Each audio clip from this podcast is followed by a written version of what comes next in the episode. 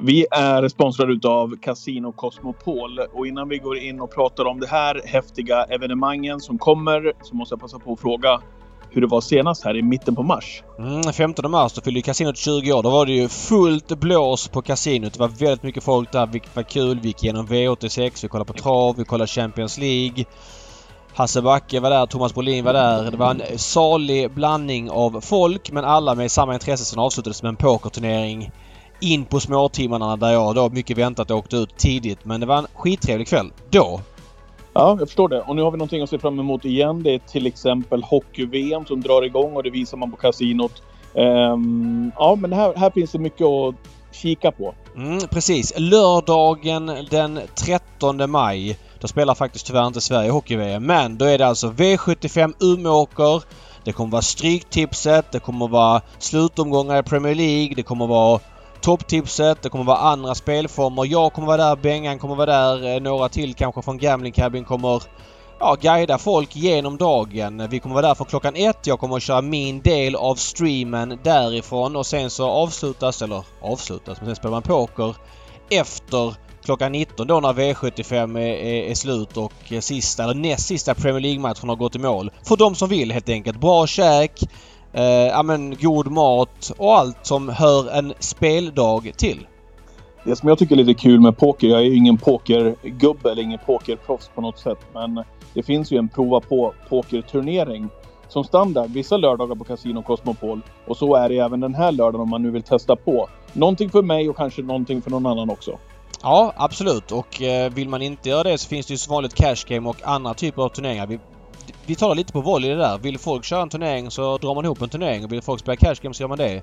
Eh, vi styr det där efter behov men eh, det är klart att ni nybörjare också ska få en chans att spela. Mm. Och som sagt, kasinot visar hela hockey-VM så det är bara att hänga där. Men den 13 maj, boka in det datumet i kalendern redan nu. Har du något mer du vill säga kring det här evenemanget eller förutom att ni ses där? Nej, men det kommer mer information framöver här i den här podden bland annat mer specifikt. Men där har man i, i runda slängar vad som gäller och eh, ja, men spara datumet redan nu för det är bara några veckor kvar. 13 maj alltså. Det är 20 år som gäller. Alla visar lägg och vi puffar också för stödlinjen.se. Tack till Casino Cosmopol. Bli svensk seger eller vad är det frågan om? What the horse, what the driver! Välkomna till Travpodden! Mm, tack! Är du laddad? Jag är laddad. Hur är det med dig?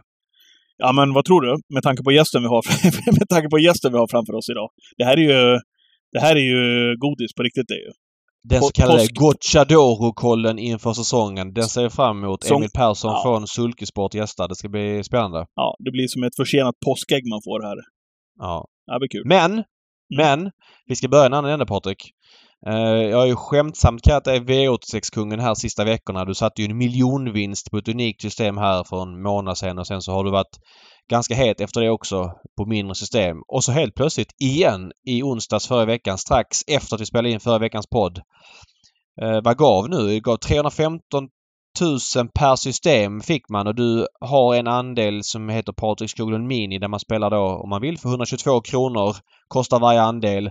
Eh, och den varvar vi några gånger för att intresset är stort och det står tydligt i texten att den snurras max, jag tror det är sex gånger eller sju gånger.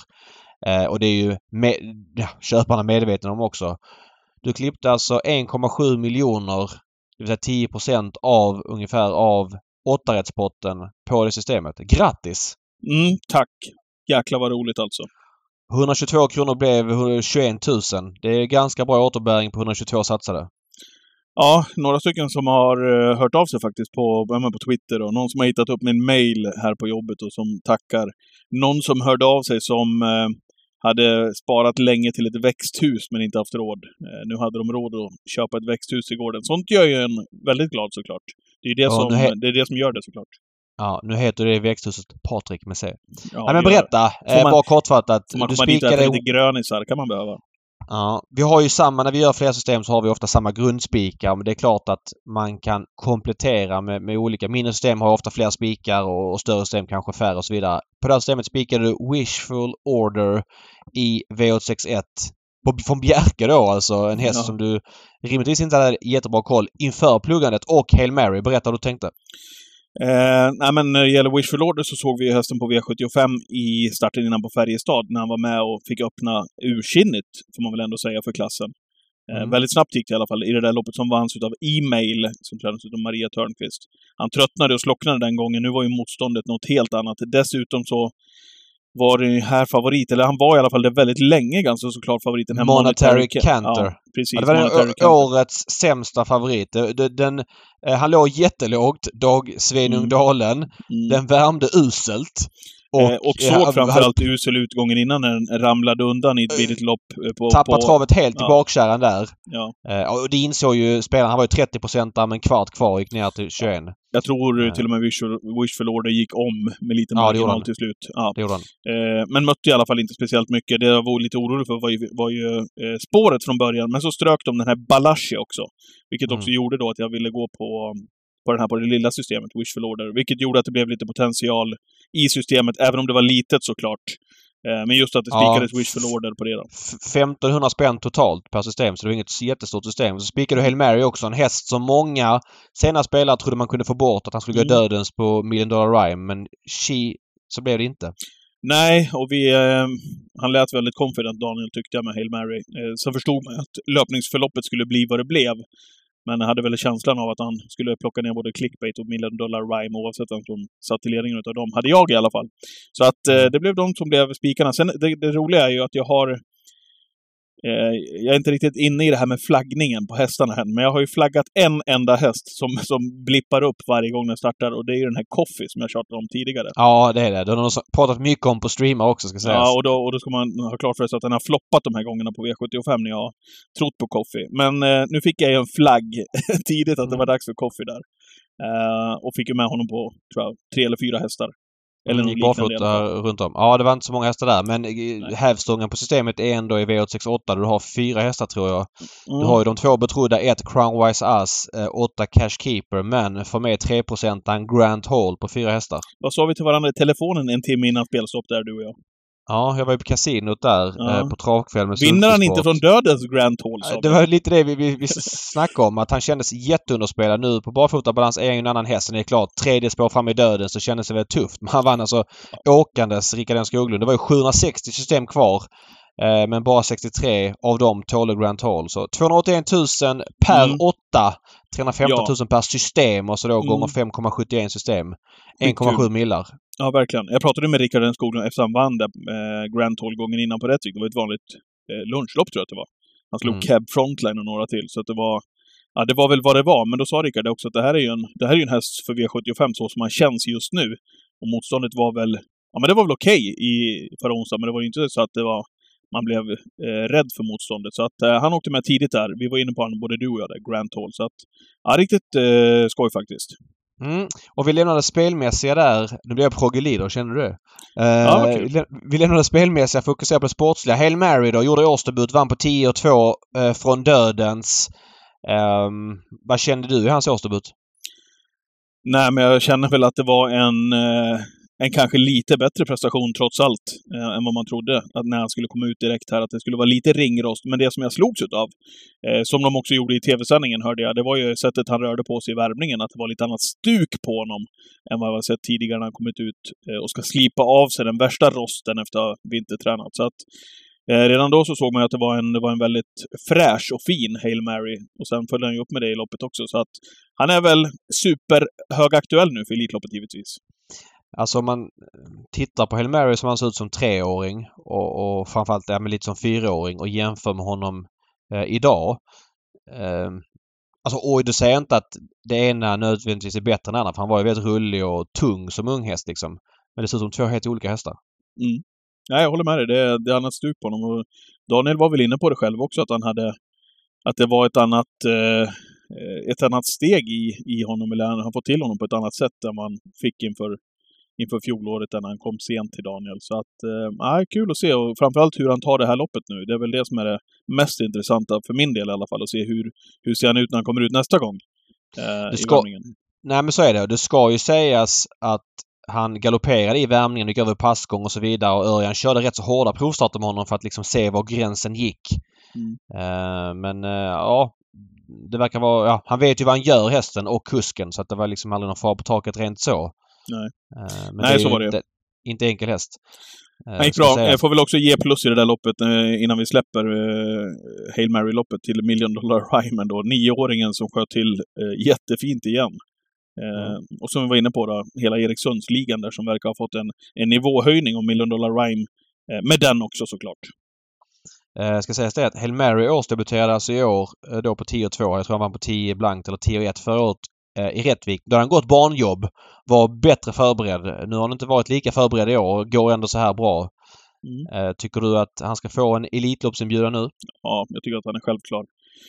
Det är ju ändå trots allt en utav, en utav de mest kapabla hästarna vi har som inte har kommit upp i ålder, så han är väl inte synad på det sättet heller. Även om han svarade för en superfin insats i Elitloppet under förra året. Men det är väl... Det känns väl som en självklarhet tycker jag att Hail Mary ska vara med i Elitloppet. Nej, är du, känner är du samma enig? sak. Är du enig? Ja, nej men det, det, det hävdar jag att jag är. Jag tycker att... Eh, alltså... Eh, ja, alltså det är klart att han får ett tufft lopp och det tar emot lite sista eh, 50 och det, han fick ju tuffa lopp förra året. Dels var han kanske inte optimalt förberedd inför Elitloppet förra året och sen var det ju... Ja men gå i ledningen där i Åby Stora Pris, det är tufft att gå i ledningen över 3 och 1 och Mm. och sen så var det där loppet på Hagmyren guldvisionen som han vann visserligen där ändå Örjan fick vara på honom lite grann och sen det här loppet han torskade mot Brother Bill där Brother Bill gick väldigt bra. Det är klart att det finns frågetecken för, för liksom skallen eh, hur han hanterar de här tuffa loppen och ja nu tog det väl emot lite sista eh, ja 50 också men Ja, men det, det må ju vara hänt att det gör det Ja men exakt. Det hade varit så tufft lopp och det var en Mm. årsdebut så att vi får vänta lite grann och, och, och så vidare. Men det är klart att han ska vara med i Elitloppet. Lycka till att hitta sexan som är bättre. Han är rågiven och så får vi se lite grann vem som kör. Mm. Eh, Det har varit lite olika bud där. Eh, Man har ju kontrakterat, säger man, en kusk lite muntligt. Men jag tror ju att om, om Örjan skulle vilja köra honom så har han ändå första king. Vi får se lite grann hur det blir med den saken. Men jag, jag håller med. Men vad, vad, vad viskas om? Är det... Nej men det, har ju, det tror jag är ute nu. Det är Åke Svanstedt som man säger att man har pratat med. Eh, och eh, ja, vi får se lite grann. Det, det är väl då om Örjan inte kör eh, i så fall. Men jag, jag skulle bli förvånad om Örjan säger att han vill köra Hail Mary. Då, då gissar jag, det är min gissning att eh, men då skulle då ägarna säga nej vi vill ha Åke. Det tror jag inte händer. Men det är Erik ju- är inte på tapeten? Nej, jag vet Adolfsson. inte. Jag har bara hört att eh, Åke har man pratat med. Sen så vet inte jag i vilken omfattning Åke skulle vara klar eller tackat ja. Men att man har pratat, ja. Ändå hade det väl känts eh, smårimligt med Erik, va? Ja, det kan man tycka. Erik var ju tvåa honom förra året. Jag menar det, och lärt sig känna honom lite grann och... Ja.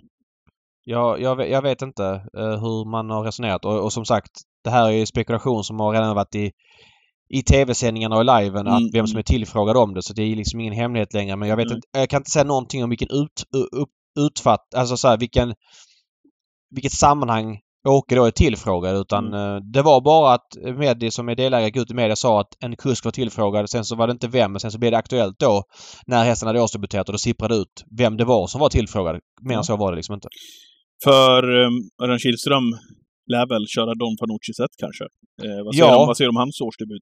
Nej, jag eh, tycker det är svårt sådär eh, att säga att hästar ser bättre ut än någonsin och så vidare. Men nu vann han ju, fick han ett enkelt lopp på Bollnäs, kom till ledningen, hade Gunnar i rygg, vann på 11 blankt och, och det gick väl väldigt fort sista 500. Men jag kan inte säga att jag har sett honom bättre. Det måste jag säga och jag tyckte att man hörde Örjan var inne på något liknande i banans segerintervju och jag tyckte jag fick de vibbarna av Redén också efter loppet. Jävlar vad snärt han var och, och travade klockrent och ja, men han såg fantastisk ut. Sen återigen, om det är så att han nu är sju, skulle kunna vara lite mätt på tävlandet. Det är ju inte ett lopp i Bollnäs med 75 000 till vinnaren som det märks utan det är ju om man får gå i ledningen, dödens eller vad det nu blir, sista 50 i ett Elitlopp. Vi ska komma ihåg att han vann ett försök förra året i Elitloppet. Vad gick han? 9-1 från dödens tror jag han vann på.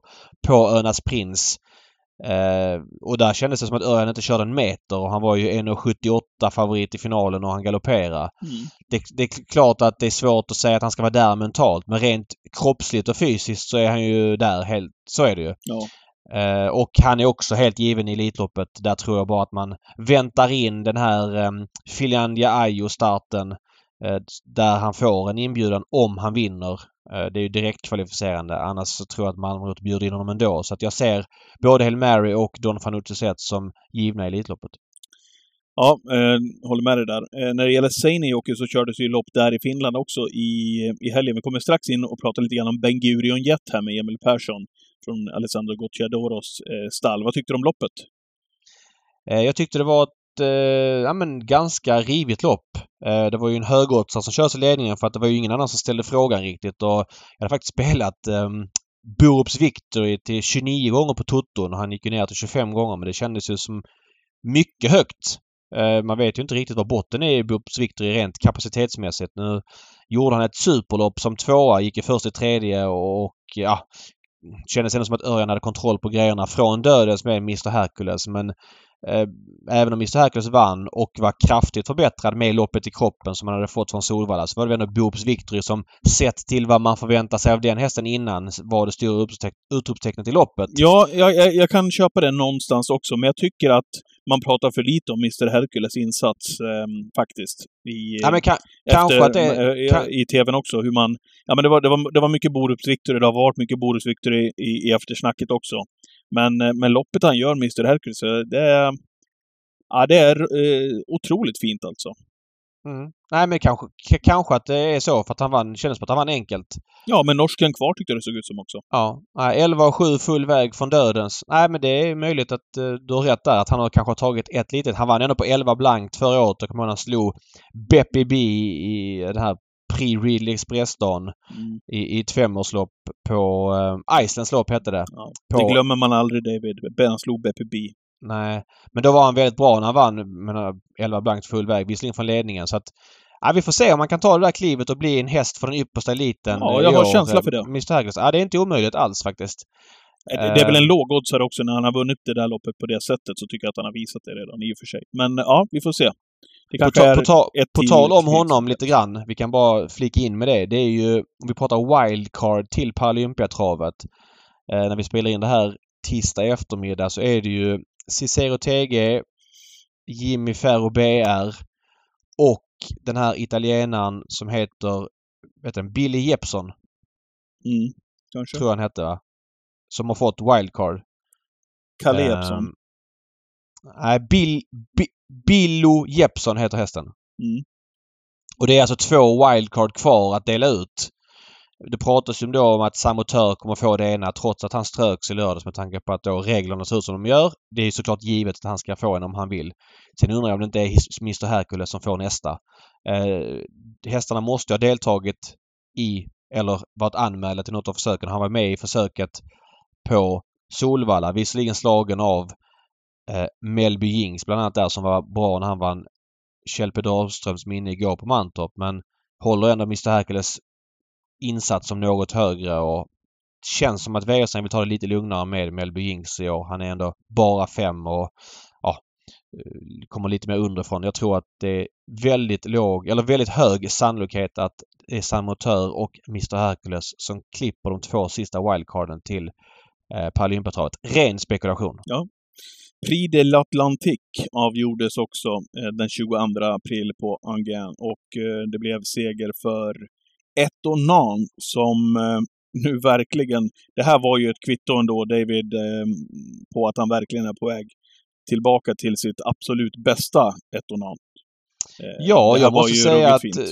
trots att han vann här ett par lopp vann på Vincennes här, visade bra skalle, så tyckte jag ja. det saknades lite i honom och hade känslan att han som nioåring i år... Ja, det är klart att han ska vara med i Elitloppet, det är klart att han är given där och det är klart att han är en faktor men jag känslan har ändå varit att han kanske inte kan matcha förra årets prestation. Sen skulle det kunna räcka till seger ändå men men nu känns det som att han nästan är där. Alltså så enkelt som han vann här på Angan och så fin som han ser ut och Nej, han, han är en superfaktor i Elitloppet eh, i år, så är det ju. Ja, det, det, det, var, det var klart bättre. För på Vincennes slog han väl Usain Tull och några till. Inget ont om dem. Och lite, kanske lite mer mediokert där bakom. Nu var det ju ändå eh, Go On Boy, det var Önnek, eh, det var Horsey Dream i det slagna fältet. Och, Mm. och, och sättet han gör det på när han, ja, när han vinner, det är det här blir ju, stiger ju fram som en av favoriterna i slutsegern till Elitloppet nu såklart. Nej men så är det. Helt klart. Och jag tycker att det var inte bara det som var positivt. Alltså även tvåan i loppet, Go On Boy, eh, var väldigt bra igen då. Och eh, han blev ju inbjuden där eh, lördag kväll till Elitloppet. Jag tycker det är en helt given inbjudan. Dels att han är fransman, utländsk och eh, Romain Derrieux är ju en Sverigeälskare som vann Elitloppet 2019 med Dijon. Och nej, för mig är det Alltså det är så kul att så många utländska vill komma vilket gör då att det svenska laget än så länge ser lite tunt ut med tanke på att det bara är väl San Motör och Önas Prins Ja men är det, det är väl uppfriskande att det är precis Ja men så det det är är. exakt vad det är. Det kommer ju fyllas på med svenskar efterhand. Jag tror inte folk behöver vara oroliga för det direkt. Nej. Eh, och jag är inte något fan av att jämföra upplagor, Elitloppsupplagor med varandra, men det som just nu finns på pappret. Mm.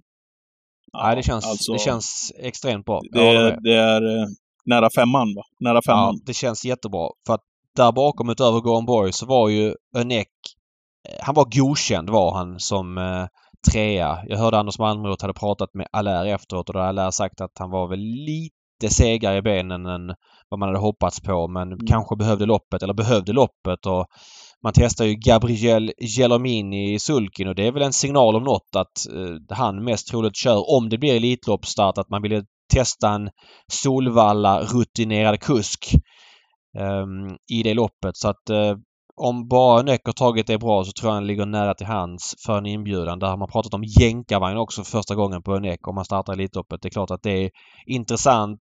Fyra i mål. Horse Dream som redan är en av Elitloppsfavoriterna. Han gick med skor. Han har inte startat på ett tag. Man låg ju lågt på förhand. Han kunde väl inte riktigt haka på Go On Boy sista biten men det var ändå helt enligt plan och han kommer vara mycket, mycket bättre eh, till Elitloppet eh, om mindre än en månad. Det här gör ju att man blir lite sugen att åka på Elitloppet, David.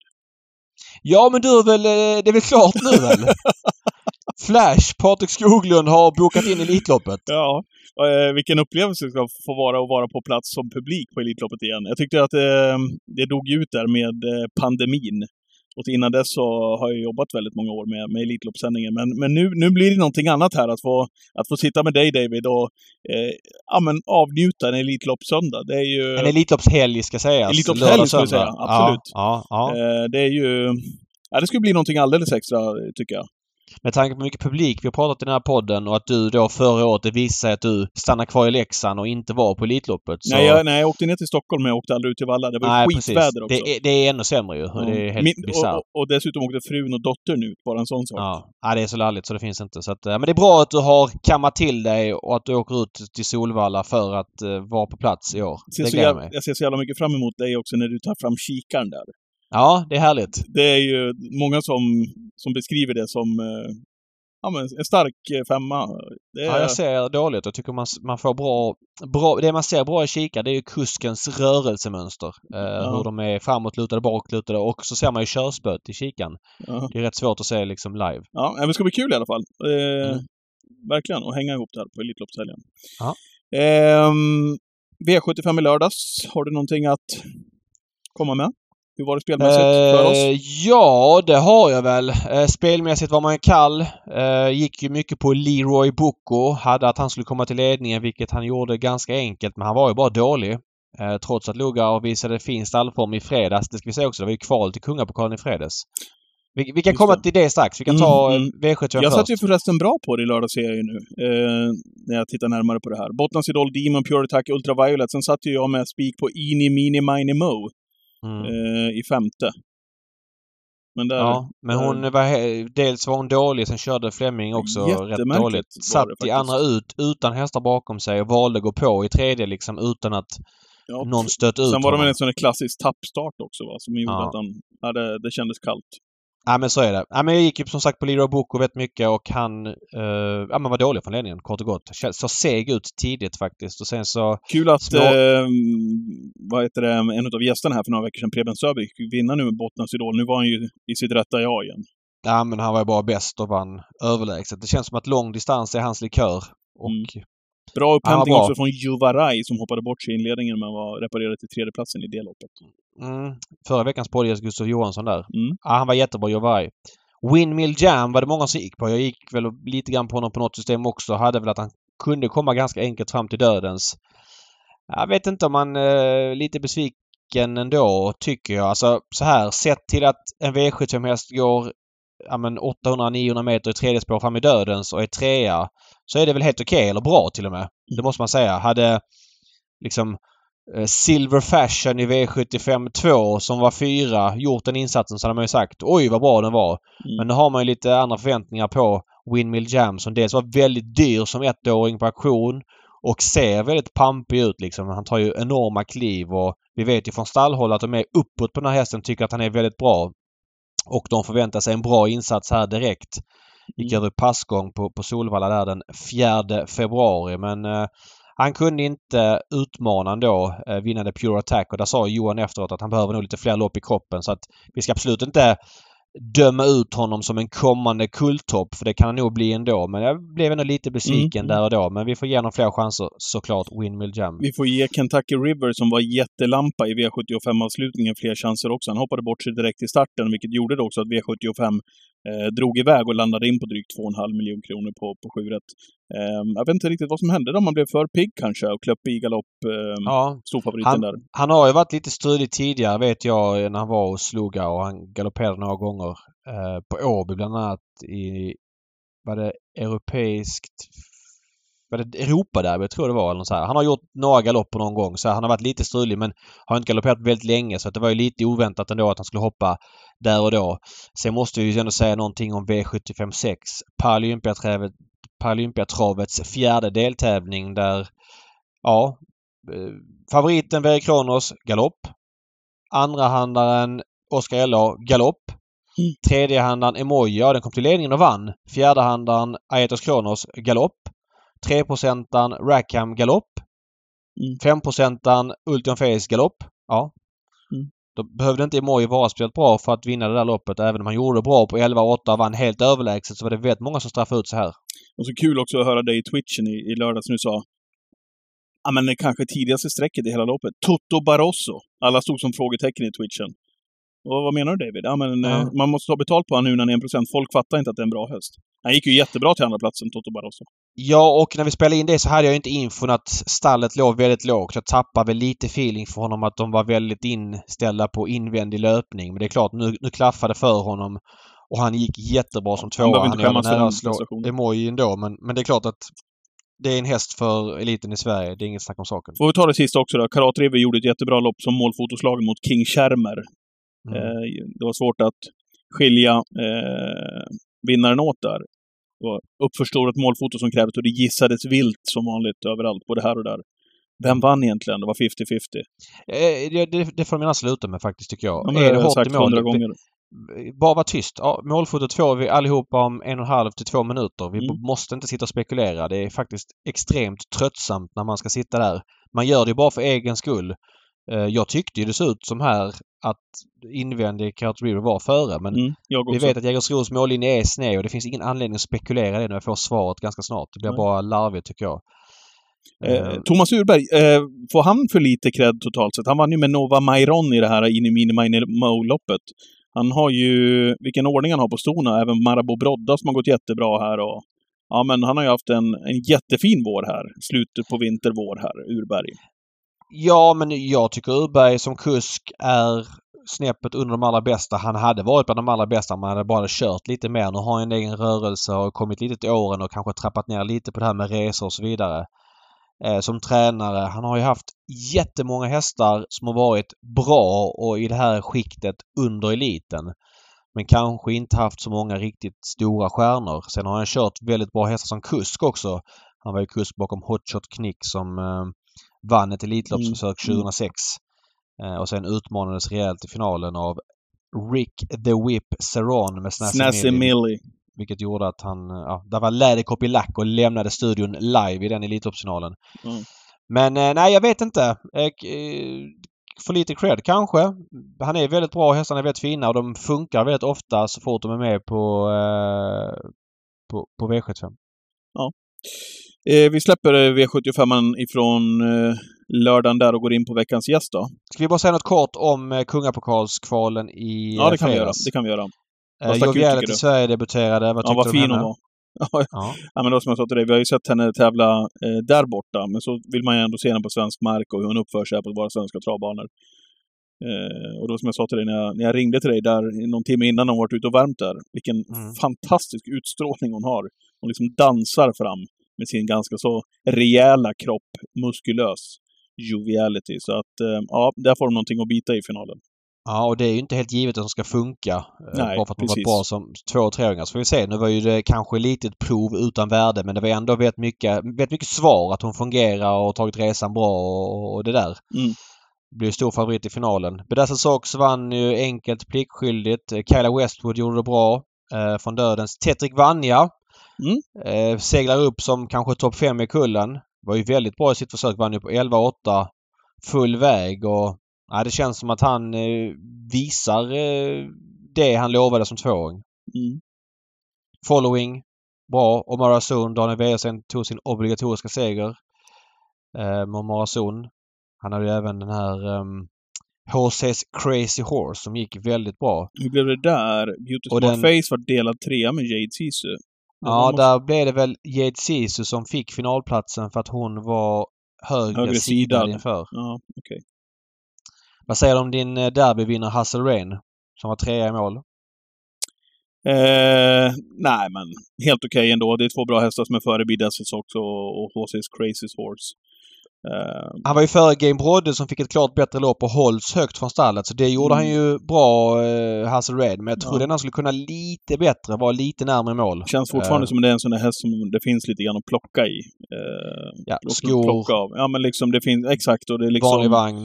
Ja, och så Mm. som hästen ser ut tycker jag rent, rent kroppsligt så känns det som att det är en häst som, som verkligen har det bästa framför sig. Mm. Det var faktiskt sex stycken streckfavoriter som vann på V64. Det händer inte jätteofta.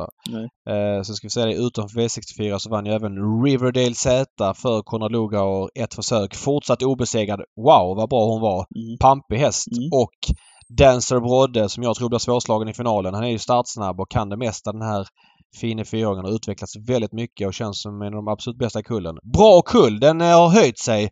Jag tyckte förra året att den var sådär. Den har ju inte den givna stjärnan men det är väldigt många där uppe är min känsla. Ja, helt klart. Nu då, veckans gäst. Gul genomgång och snack ska det bli. Välkommen till Travpodden säger vi till Emil Persson. Tack så mycket. Man kan väl säga så här David att eh, den här genomgången som vi nu ska ha här alldeles strax med, eh, med Emil är ju den, en av de mest efterfrågade med tanke på att vi hade en gul genomgång i fjol också.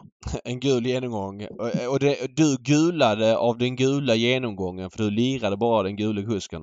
Ja, hela tiden. Gick jag back? Gick jag back? Ah, du, du lirade den där Zeppelin Krybar eh, till 3.20 där. Någon Paralympiatross då.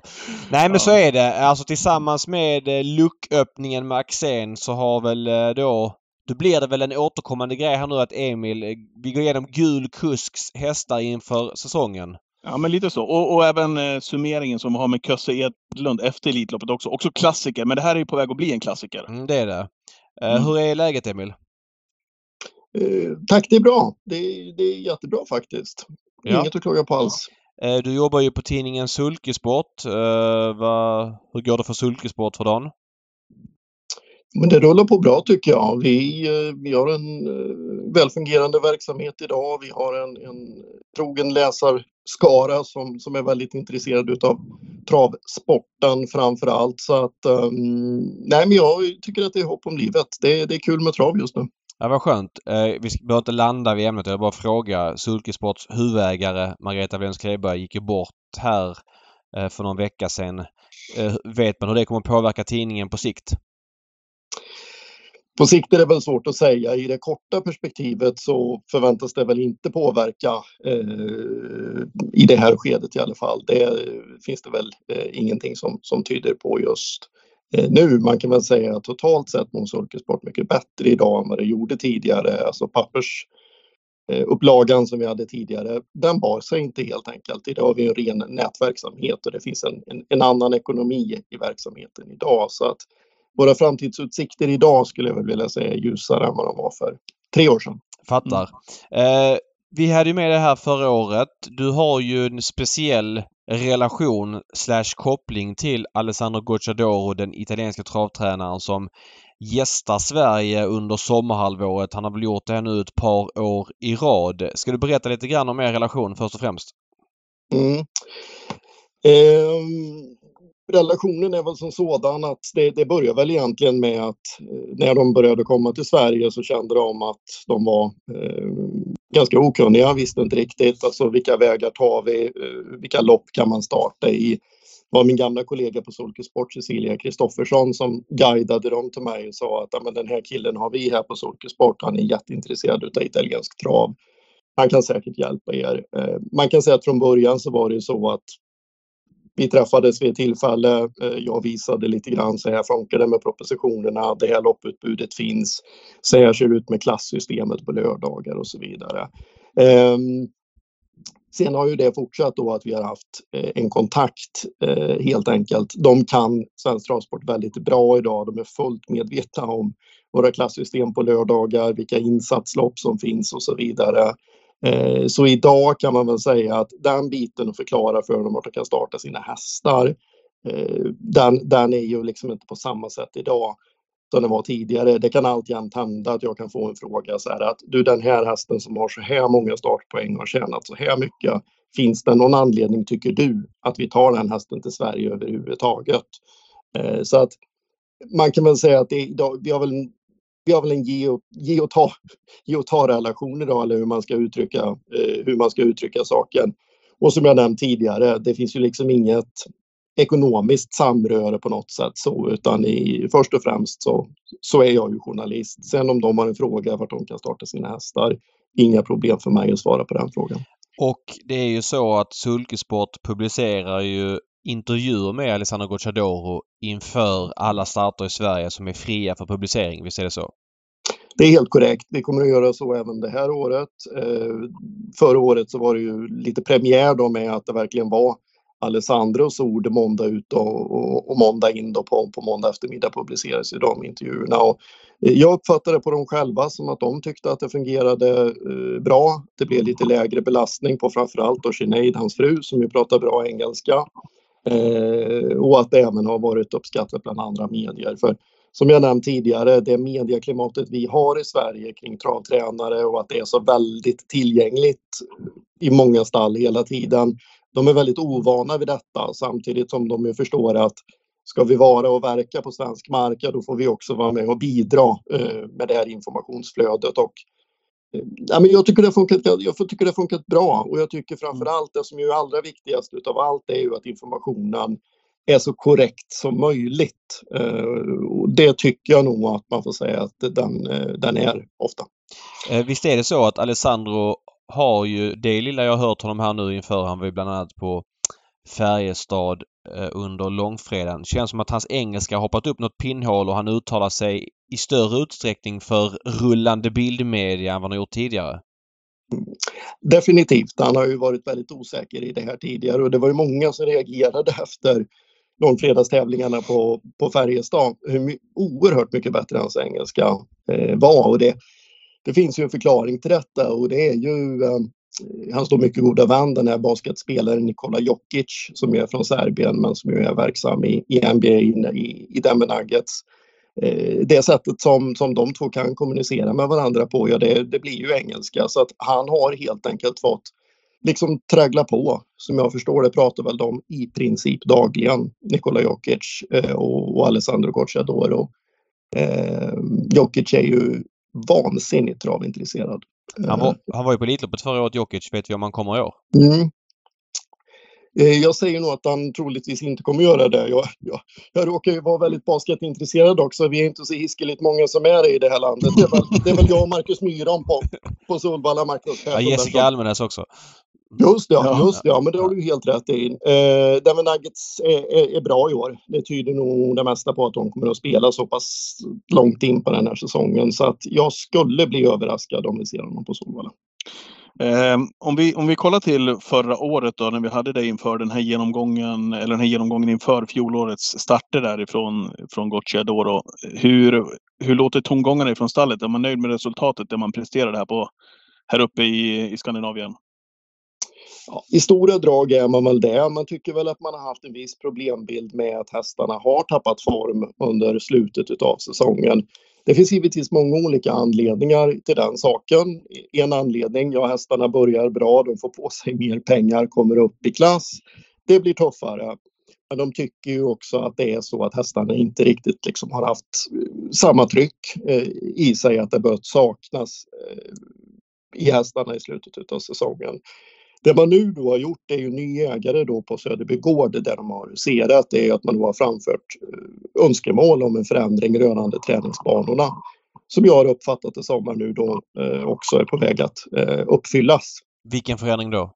Jag, jag uppfattar det som att man har ställt mer önskemål kring, kring det här med sandbanor och så att man ska kunna träna eh, i en mer likvärdig miljö med det sätt hästarna tränas på i Italien. Den möjligheten har inte riktigt funnits här tidigare. Utan då har det mer handlat om att liksom underhålla och konservera formen i princip på hästar i den mån det har, har, har varit möjligt på svensk mark. Eh. Så det blir ju spännande att se här nu då eh, hur det här påverkar. De kommer ju lite senare i år också än vad de gjort tidigare. Ja, varför? Ja, det, det, har väl delvis med att göra med den här banan då att det inte riktigt varit eh, färdigställt som jag har förstått det. Eh, sen dessutom så är de ju inte så där hiskeligt förtjusta i det svenska eh, vädret på våren. Eh, dagar som vi tycker är fina vårdagar upplever inte riktigt de som, som lika fina vårdagar så, så kan man väl uttrycka saken. Så att, eh, det blir också ofta en omställning för hästar när de kommer från ett visst klimat till ett annat klimat. Förra året var det ju ganska kallt när de kom upp i början. Eh, deras hästar blev lite sjuka och påverkade utav det här. Eh, så det är flera aspekter här som spelar in i detta. Jag, jag måste bara fråga, det där med att hästarna tappar form. Nu är inte någon av oss tre travtränare men man jobbar ju med travet och med spel på trav så man lär sig ju vad travtränarna tycker är en grej som kan sätta ner hästarna i form. Eh, du var själv inne på det, hans hästar går ju ofta väldigt starka prestationer första halvan av vistelsen för att sedan ebba ut. Kan inte det i sig vara en anledning till formtappet? Jag menar att bottna en häst i väldigt många starter i rad gör ju att de ganska snabbt tappar formen. Så är det ju verkligen. Eh, ingen tvekan om den saken. Och, och, och, det i kombination med att komma upp då som sagt i nivå och möta tuffare hästar sen också. Det, eh, det är klart att eh, min gamla mentor Sören Englund ältade år ut och år in när jag satt bredvid honom tävlingsdag efter tävlingsdag. Emil, Emil, Emil, det finns ett bäst före-datum på alla hästar, sa mm. Sören Englund. Det, jag gillar det citatet. Det ligger väldigt mycket i den saken. Det, det är inte så svårt att köra en häst dit. Eh, förra året var du ju enormt pricksäker på hästar som skulle bli hans så att säga V75-följetonger. Det var ju den här Born to Run efter Superlight, en femårig hingst som var en av dem men det var även ett par till. Eh, känner du att du, kommer, att du har samma grepp och info inför årets säsong? Eh, ja, jag har ställt en rak fråga faktiskt, rak ut.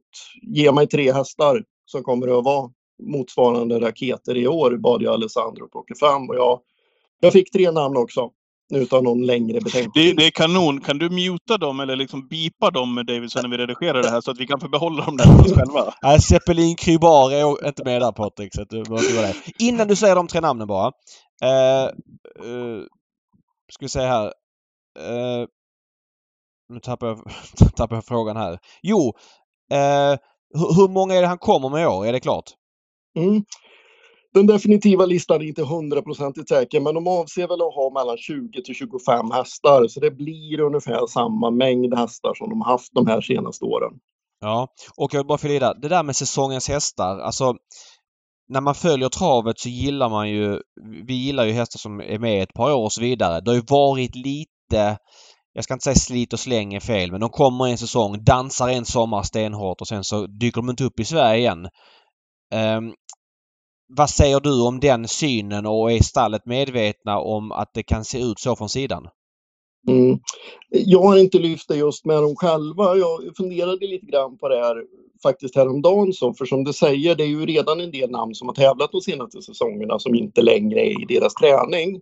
Titta en sån som Born to Run till exempel. Den, den åkte till Frankrike i vintras, gjorde två sämre insatser där ja, sen byts det regi på den då, så den, den finns ju hos en annan tränare till och med nu då på eh, kort tid. Mm. Um, man kan väl säga som så här att mentaliteten mycket kring italienska hästägare märker jag ju på både Alessandro och Sinead att den är ju lite annorlunda. Alltså ägare pratar inte ofta långsiktigt med sina hästar. Det är ett fåtal ägare som har ekonomi, intresse för att jobba långsiktigt med sina hästar utan många gånger är det kortare perioder. Ehm, och inte sällan är det också så att har hästarna sprungit på sig en del pengar här i Sverige, kommer tillbaka till Italien, gör några starter, resultatet inte blir riktigt så lyckat som de hade hoppats, då flyttas hästarna.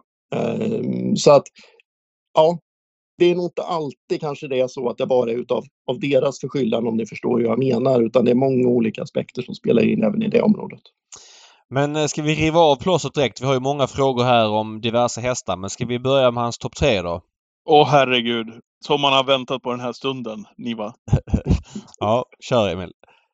Nej men uh, som sagt, lyft tre stycken namn. Och, Nej, jag skojar. det, blir- det, kommer ihåg, vem, vem var det som började presentera Elitloppshästarna så som man gör det nuvarande? Var det fyran va? När han Ja. hade en utläggning först på fyra och en halv minut att "Ja, den här hästen... da, da, da, da, da, da, da, Just det, da." ja, men det Ja. Och sen liksom, ja. Det- sen till slut har det gått fyra och en halv minut, då Ja. kom hästen. Uncle Då Peter. säger, jag, då säger jag namnet på hästen direkt. Då. Den Ja. första heter Danau Degli Day. Det är en eh, fyraårig hingst efter Maggio d'Amore. Mamman heter Orleans Am, var en stor ungaststjärna i Italien, sprang in över 4 miljoner kronor på den tiden. Eh, det är en häst som har åtta, åtta segrar på 13 starter. Den startade i Rom i förrgår där man på 11 och 6, 1600 meter, den har, eh, nu ska vi se, motsvarande 265 000 svenska på Mm. sig. Det är så, alltså jämför man då 11 och 6 i Rom, vad det översätts till Solvalla, så är ju det är ju 10,5 liksom alla dagar i veckan. Det är, det är ju, ja, det är inget att diskutera liksom ens. Ehm, den startar på Solvalla den 10 maj i Solvalla-serien stängt för 350 000 kronor över 1600 meter. Ehm, Ja. platsbud. ja. och- eh, Säg namnet igen. Danau Degli Day. Vad var det för ålder på den? Förlåt? Ålder? Eh, En fyraårig hingst. Fyra. Fyra hingst. Ja, sorry. Ja. Eh, nästa. Ja, näst, nästa heter Dragons Bar. Likaså det är en fyraårig hingst. Den här efter Oroporo Bar. Eh, Den har sju segrar på 24 starter. Den har 476 000 svenska kronor på sig.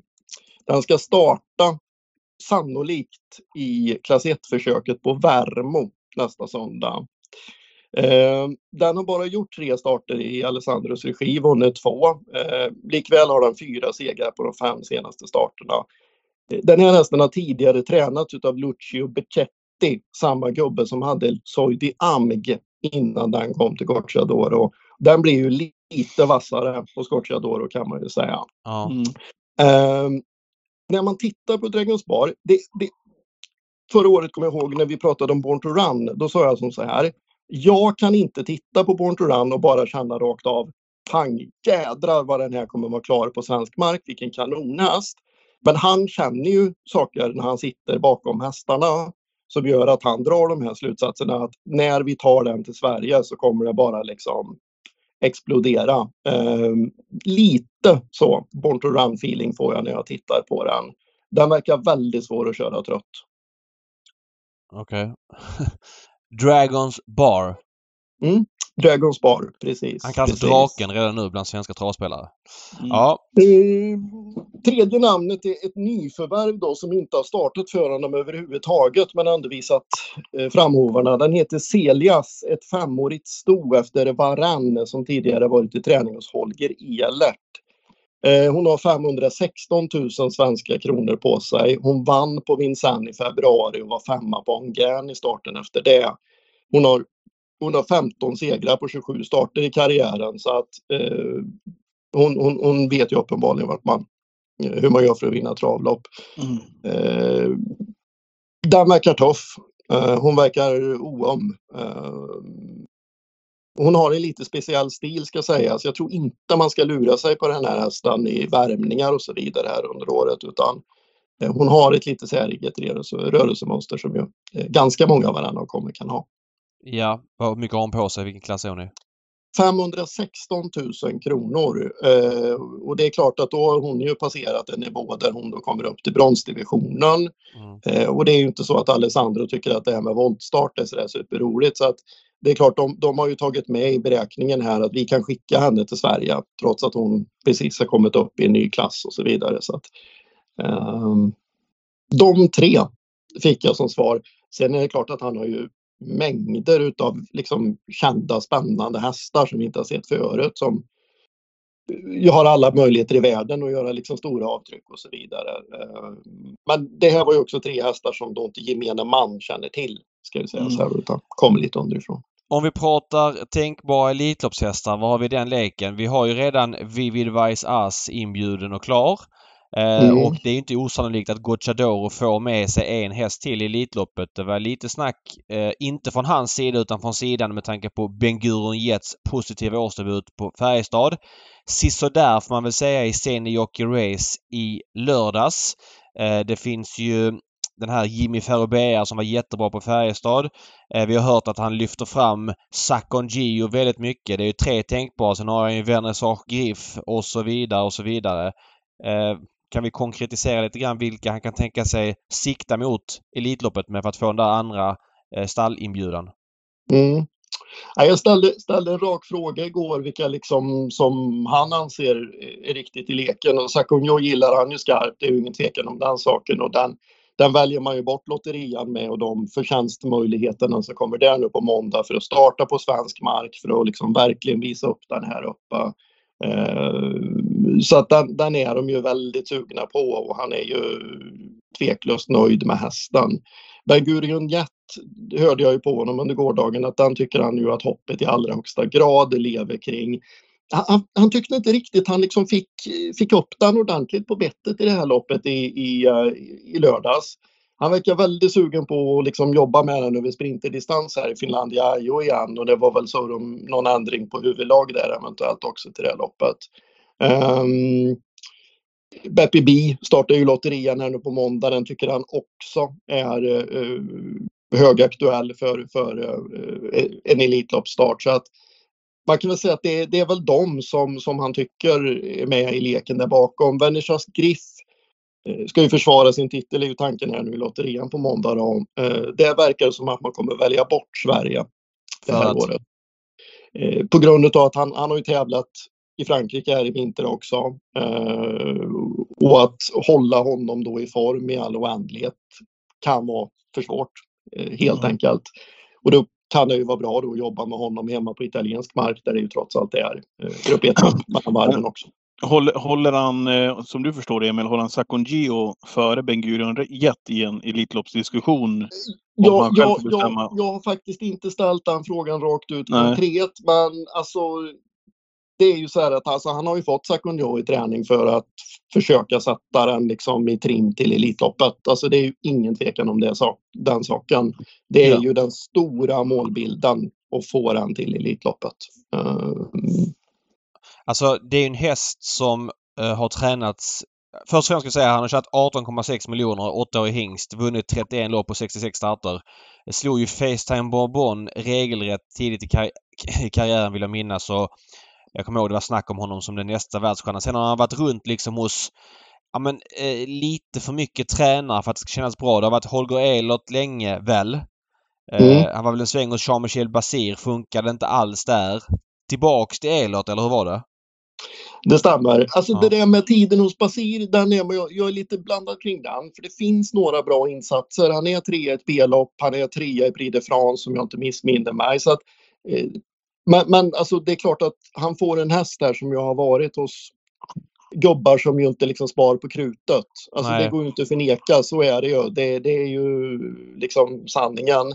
Det som ju blir skillnaden då är ju att Holger Ehlert mig veterligen håller ju inte på med sandbaneträning utan eh, har ju andra mer kanske som vi uppfattar det mer föråldrade träningssätt. Och är dömd för dopning ska vi säga också.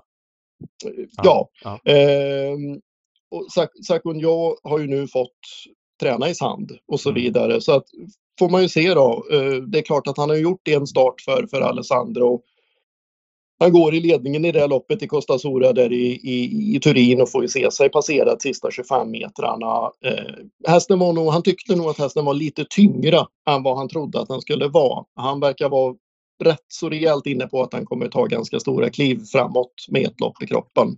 Men Eh, o- om han på mm. riktigt, jag menar att, alltså att en tränare har en häst inbjuden till Elitloppet för att man ska få med en andra så blir ju liksom kravbilden liksom lite, lite högre i känslan. Det blir det ju. Eh, Ja, Sakon Gio, det är väl i så fall nu på lördag på V75 på Örebro han ska prestera. I princip, det är klart det finns Meadow Roads lopp den 10 maj. Han skulle kunna direkt kvalificera sig genom att vinna där och så finns det ju såklart några guldlopp innan. Vi har Gävle veckan innan och, och någonting till. Men en, en svag prestation här nu, det är ju nästan ute ur leken känner jag, om man inte kvalar in själv. Det ligger jättemycket i det. Det köper jag till fullo helt och hållet också. Så det är klart att det här åttonde spåret på lördag, det, det var ju inte vad de hade hoppats på. Nej, men eh, vi kan räkna med ett offensivt upplägg gissar jag. Det, det låter ju så. Alltså, eh, han har ju också insett att han har startsnabba hästar på insidan. Han vill inte låsa sig vid någon taktik. Eh, men det är klart att eh, det, det blir ju tufft från sjunde ut. Så kan man väl säga. Eh, han vill ju även ha kvar topphästar i Italien. Eh, Framförallt där en sticker ut. Kan du berätta lite om det? Ja, nej, men det var ju då Verisors Grif jag tänker på. Okej, här, okej, okej. kommer Jag att fattar. Vara, Mm. eh, vara kvar här då i eh, Italien helt enkelt. Okej, men BPB ska komma upp efter lotterian i tanken då alltså? Ja, om, om allting verkar bra så, så eh, hoppas man ju på det. Han såg ju väldigt fin ut som fastlåst i det loppet i, eh, i Turin så att eh, där har de ju förhoppningar. Eh, är det några gulddivisionsshästar du tycker vi har missat som kommer vara i högsta klassen? Ja, alltså. Jag, jag räknade lite grann på det här igår och det är ju närmast det är ju närmast häpnadsväckande statistik för alldeles rätt nyligen nu har han ju fått ytterligare två stycken elithästar i träning, bland annat ett sto som heter. Black Beats, ja precis. Travsportens motsvarighet till Mario Balotelli. Ehm, och sen har han ju då även fått eh, Black Flash Bar, ett sto som har, har tjänat nästan 8 miljoner kronor i träning. Hon var fyra i det där loppet i Turin där allt och alla startade i. Eh, den fick han efter det loppet. Hon är inte anmäld till lotterian och verkar vilja vänta lite med henne och liksom lära känna henne lite mer. Ja, Jag räknade ut igår, han har alltså 30 hästar på sin träningslista just nu som skulle kunna starta i gulddivisionen. Eh, Eh, Cla- Clarissa var ju enorm här i debuten på Färjestad. Eh, Mm. Hon är väl ett snäpp under... Vad har hon tjänat? Visst var det... Jag har för mig att det var något hack upp till storeliten. Men Hon kanske går ut där eller vad var jag kanske Mm, nej, men bort. hon har tjänat så pass mycket. Hon, hon kommer vara med i femhundraloppet på Åby nästa lördag, Lovely Godivas lopp där. Tjänat nästan tre miljoner. Så var det. Och Det, är, Ja. det är jag som blandar ihop. Okej. Mm. Eh, däremot Jimmy Ferro har ju inte tjänat eh, mer än att han skulle kunna starta i silverdivisionen till, till exempel. Eh, han fick ju en direkt fråga i vinnarkiken på Färjestad rörande Elitloppet och svarar han ju nästa år. Eh, Ja. så. Sen får man väl se vart det Men där har han tackat ja till Paralympiatravet. Visst är det så? mm. Mm. Det Man kan säga att han står rätt bra i silver in annars då. Det står ju, står ju okej inne i silver om det skulle vara så. Det. Jag kan bara berätta en liten kul detalj. Min gode vän Johan Johansson som jobbar för Dagens Spel och, och gör mycket värmningsrapporter för Travtjänsten. Han berättade, han var på plats på Färjestad.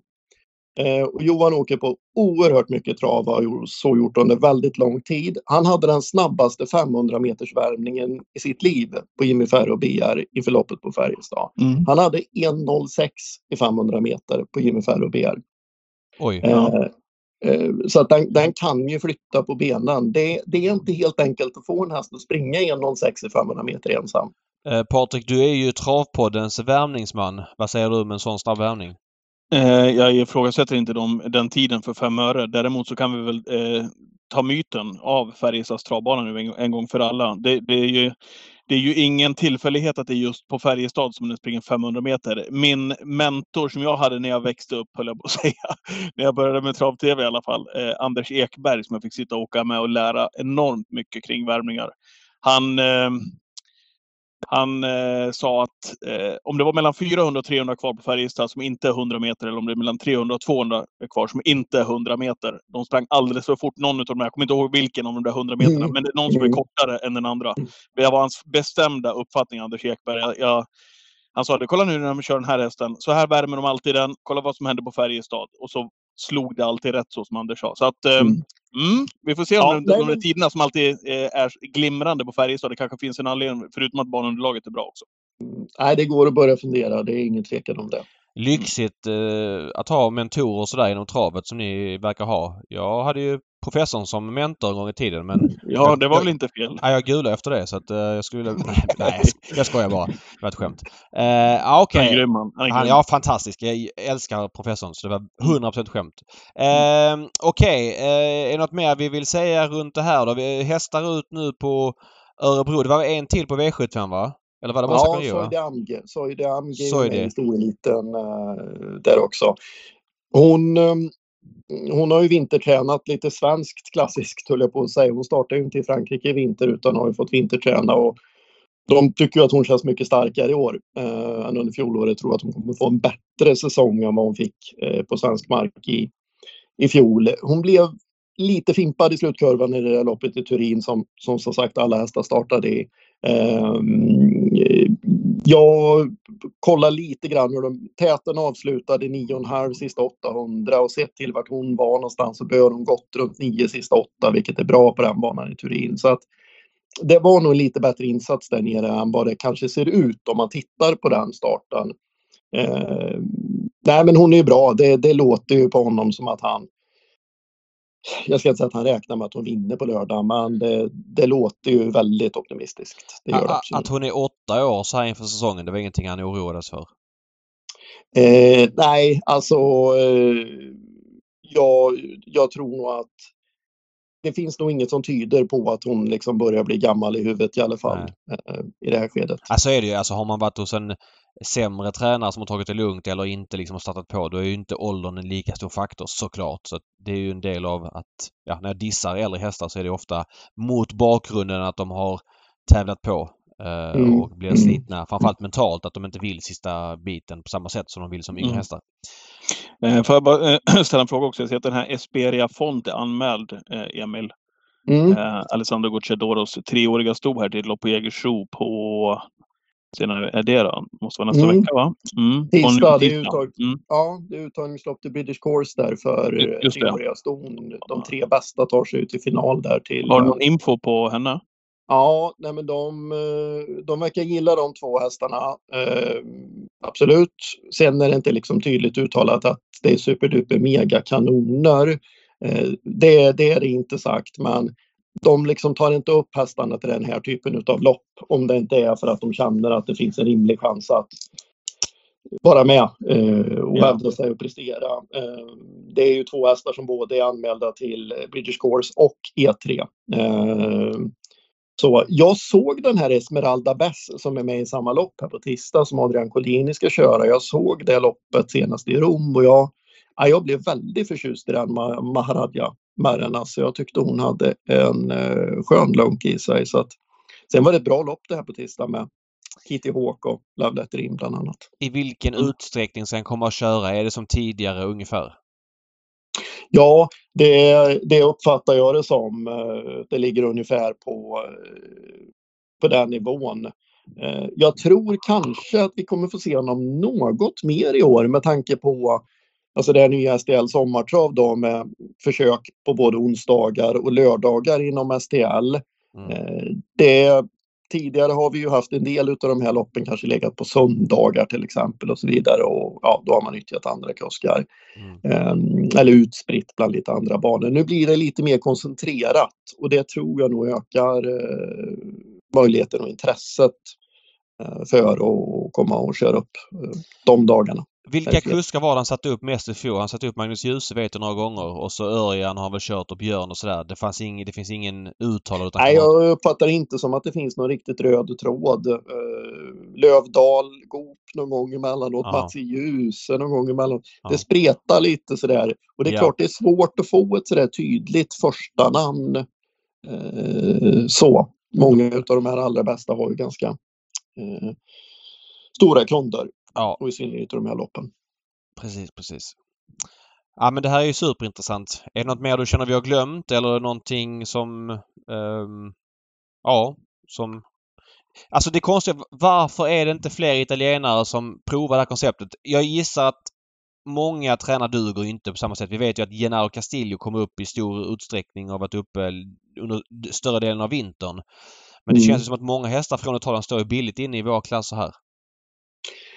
Ja, men det gör de ju definitivt. Det är ju ingen tvekan om, eh, om den saken. Och jag, jag vet faktiskt inte riktigt vad det är som gör att inte fler, eh, fler tar chansen. Jag, jag förstår det inte för att alltså prispengarna i Italien är- de, de är ju så oerhört låga idag så att deras hästar står ju för prestationer som är på väldigt hög nivå och får ingenting betalt och de får börja tävla i en väldigt låg klass när de kommer hit. Så att Nej, det, det överraskar mig väldigt mycket. För det finns ju fler duktiga träv, trä, travtränare i Italien som vi aldrig ser här överhuvudtaget.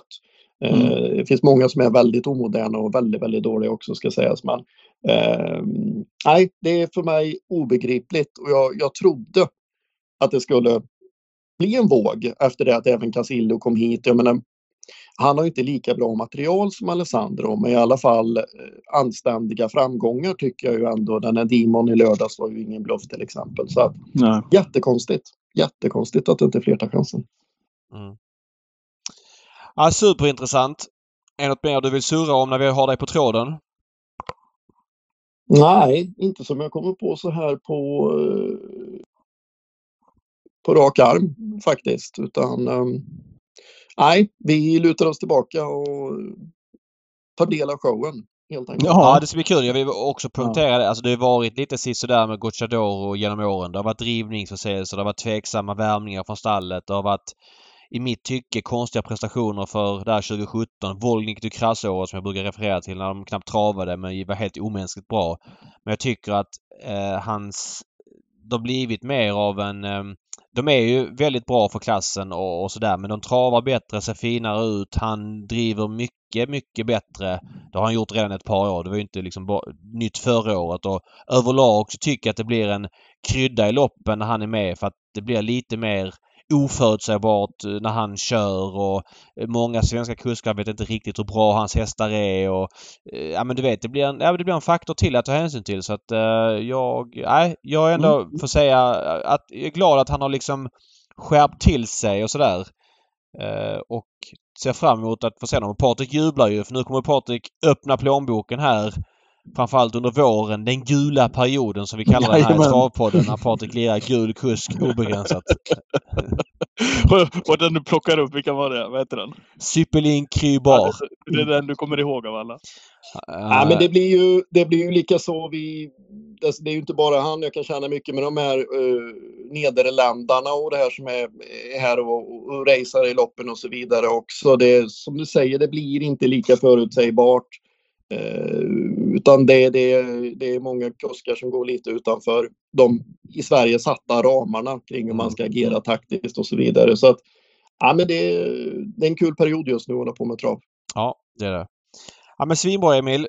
Eh, tack så hemskt mycket för att du gästade. Väldigt... Eh, eh, eh, dra den där trio hästar igen så vi inte glömmer bort dem. Dragons Bar hette en.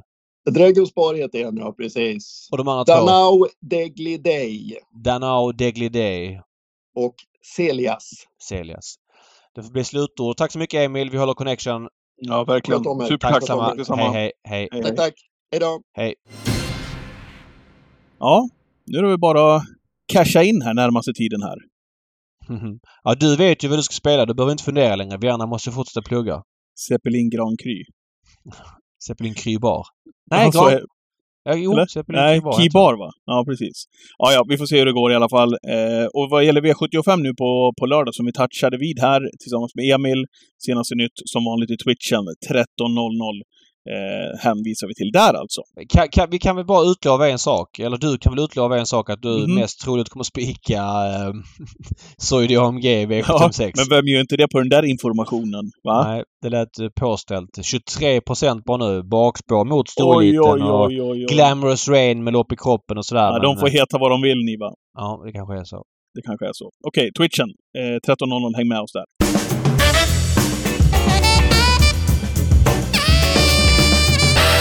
Veckans hiss och diss då, eh, som rundar podden. Eh, Diss du har först. hiss... Diss Ja. först? Ja, diss först ja. Mm. Ehm, jag vet inte om det är någon diss. Det är väl mer en sån här iakttagelse som jag har gjort eh, när det gäller de här eh, kommentarerna som man har till eh, startlistorna på ATG. De är ju i allra högsta grad subjektiva ju, för det är väl någon som, som skriver då lite grann om den senaste prestationen. Det kan vara något liknande med att eh, fast som trea senast, bra uppgift nu, till exempel. Mm. Eh, Men, man- men också att man kanske ska vara lite varsam när det gäller de tipsen. För det, jag antar att det är någon som sitter och matar in de där kommentarerna. Och då, då blir det ju fel. Eh, lätt hänt kanske också. Men som till exempel, eh, och jag tycker att det är lite för ofta också, eh, just det där. Vi pratade om Monetary Canter här till exempel. Och där var vi väl eniga om hur den hästen såg ut i starten innan va David? Mm. Eh, när den vann där på Norge. Och det var ju också alla i tv-studion då och den var ju en... ehm, den trendade ju liksom åt, åt fel håll så att säga. Jag har, tog en skärmdump på det där. Uh, ska se om jag hittar den. Ja, det Men- gör jag här. Men Då- överlag står alltså så här. Jag måste flika in och Ja. säga. Det är ju så, med, det är så subjektivt det där. Eh, när någon ska sitta och skriva kommentarer till en hel tävlingsdag säger vi och det är klart att Man tycker inte lika nej. Det nej, men, nej men inte bara det. Man blir lite mätt på sitt skrivande också. Det blir lite så att man... Lite höftigt ibland. Det är ungefär som skott på mål i, fotboll och ishockey. Vad är ett skott Mm. på mål och vad är inte? Eller inom tennisen pratar man mycket om Nej, unforced errors, alltså Mm. oprovocerade misstag. Vad är ett oprovocerat misstag? Ibland kan en spelare ha 40 unforced errors och när någon annan räknar så kan den ha 20. Så att det där... Ja, det där måste men, man ta men, med en ska nypa man göra, salt. Ja, man ska ta det med en nypa salt. Men ska man göra det så ska man ju också... Ja, men då måste man göra det på riktigt ju. Det Ja, går liksom inte det. bara kasta ner, kasta Nej, ner nej, dem. men det, det håller jag med Eh, om. och då har Men- vi till exempel då på Monetary Canter, det är bara ett exempel där det står Vann direkt efter vila senast. Bra intryck. Om man tagit loppet på rätt sätt, givet bud. Det var väl ingen, inom citationstecken, in, ingen som tyckte att det var ett bra intryck i gången innan där på Monetary Canter. Nej, Det var, och det, ingen i tv-sändningen. Eh, igår, Atomic Face, eh, som ett av många. Det står det debut för Kylin Blom senast. Såg fin ut innan. Behövde det loppet tufft emot nu. Atomic Face har ju varit i träning hos Oskar Kylin Blom, vad jag vet i alla fall, hela karriären. mm, det är väl årsdebut som Eh, och det, och det, och där, där är det till och med fakta liksom, där du, ja, men, skickar ner lite rader, vi skriver så här. Och det, och det, det stämmer inte. Så det jag Nej. säger, var lite varsam när det gäller de där kommentarerna. Eh, Ja. och, och sitter man där och matar ner hundra stycken om dagen eller en hel omgång, ja men då, då blir det fel. Och är det subjektivt så tycker man olika. Men eh, det får vara lite hejd på det också, tycker jag. Väldigt bra poänger. Eh, Okej. min, min hiss då. Mm. Robert Berg, den eh, fantastiska travtränare som har haft så stora framgångar sista, ja sen han började egentligen på 90-talet. Han tog sin 4000 seger som kusk. Det som är anmärkningsvärt är att han har över 5000 som tränare. Hur många av de här 4000 kusksegrarna tror du är med egentränade hästar? Har du statistik eller? Jag frågar dig om du vet. Nej, jag har ingen aning själv. nej, men det, det är ju... 95 procent. Ja, jag tänkte säga det. Det är ju otroligt stor andel. Ja, han har ju vunnit eh, x antal derbyn, x antal kriterier, Elitloppet, men har eh, som tränare och kusk med sina egna hästar. Jag bara lyfter på hatten och lyfter fram det. Och Hilda Sonett, hur många Hi- gånger skärmade inte hon hela trav-Sverige? Nej, så är det. Eh, hon vann väl Prix de France också och massa annat. Så att all eloge till Robert Berg som har lyckats med denna fantastiska framgång. Är inte hans hästar också generellt på gång, känns det som? Han har ju fått sajsa ner stallet. Eh, han har ju säkert 50 häst mindre än när han hade två gårdar med Hajom och Sundsvall. Nu har han ju bara Sundsvall så nu tror jag det är ett 70-tal hästar på listan så att syns ju inte lika mycket i de största sammanhangen. Eh, Det är ju såklart ett resultat av det men eh, kanske lite på gång. Eh, Mm. Helt klart. Hoppas Grant det. Han Hall. behövs. Han behövs. Grant Hall, till Grant Hall. exempel. Precis, där har vi den. Ja, och där har vi podden. Det är veckans podd det där. Eh, varken mer eller mindre. Vi håller connection och är tillbaks nästa vecka. Ja, det gör vi. Tack och hej! Hej hej!